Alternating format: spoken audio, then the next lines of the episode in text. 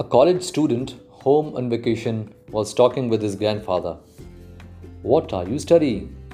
asked the older man. Math, replied the young man. I'm going to be a mathematician. Math is an exact science, continued the boy with more enthusiasm than wisdom, obeying fixed, immutable laws. Figures never lie. That's fine, said the grandfather slowly. But I wouldn't be too sure about that business of figures never lying. Give me one instance where figures lie.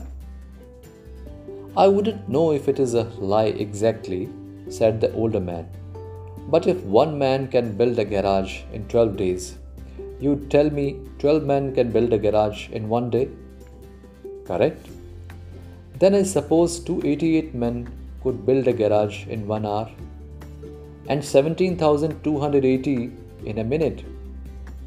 And 10,36,800 men could build a garage in one second.